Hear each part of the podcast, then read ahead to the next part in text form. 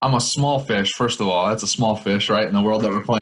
But I mean, it's it, yeah, it's been a lot of fun over the last uh, handful of years here. 2009, I got introduced to. Um, basically, I was going to college. I didn't know what I wanted to do with my life. I was basically just going to school to play football, and uh, and and I wasn't on scholarship or anything. I was playing D3, and I had a good college career. Um, football, from a leadership standpoint, just it taught me a lot about leading people. College and school and stuff, uh, not quite as much for what I'm doing. Um, yeah. And in 2009, I became super interested in in uh, real estate. We took a trip to Chicago, and I saw Trump Tower going up. I didn't know who Donald Trump was at that point, but I'm like, man, that thing is awesome, and it would be something that I'd love to do one day. And right from that point, I, I started getting any book. This was I was a sophomore in college. So I started getting every book on real estate, investing, finance, um, successful business people, and I just started consuming um, books and anything on YouTube at the time. You know, was starting. Obviously, YouTube was getting hot in 2011 or whatever. But so there's some stuff on YouTube.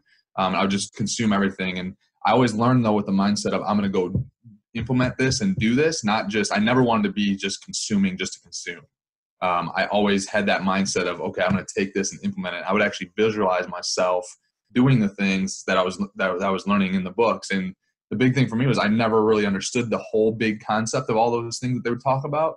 But yeah. I would understand little bits and pieces in the starting blocks, the the foundational blocks of it, and I would really visualize myself going out and implementing it. And so then, in, uh, I graduated and I had some professional football tryouts and stuff like that. Obviously, nothing panned out, and then I quickly moved on. I didn't want to be one of those guys just playing for chicken wings at their hometown professional football team or you know whatever. Um, so moved on from that. Got involved in direct sales, and within the first about 18 months, I grew it to the top half percent of the company and made decent money. But it wasn't like I made crazy money. It was the standpoint that I was very disciplined and I saved. I was very diligent, like just paid attention and every penny that I made, I was paying attention to where it was going. So I saved and I really realized that, man, you can only cut so much out of your life. You have to find a way to grow in income to be able to save more. So because I, I was like cutting as much as I could, right? So I kept growing my income through direct sales. And as my income went up, like my, I would save the surplus. I would not, I, my expenses didn't go up with it, right? So real quickly, I was starting to save a few thousand dollars a month, and five thousand dollars a month, six, just going right to my savings. And I kept so now from 2009, now it's 2012, right? When I'm doing this direct sales. So from 2009 to 2012, when I'm starting direct sales, I was learning that whole time about real estate and investing. But the same thing from 2012 to the middle of 2013, I was still learning about real estate. I was going out and looking at properties. I looked at probably like 100, 150 properties.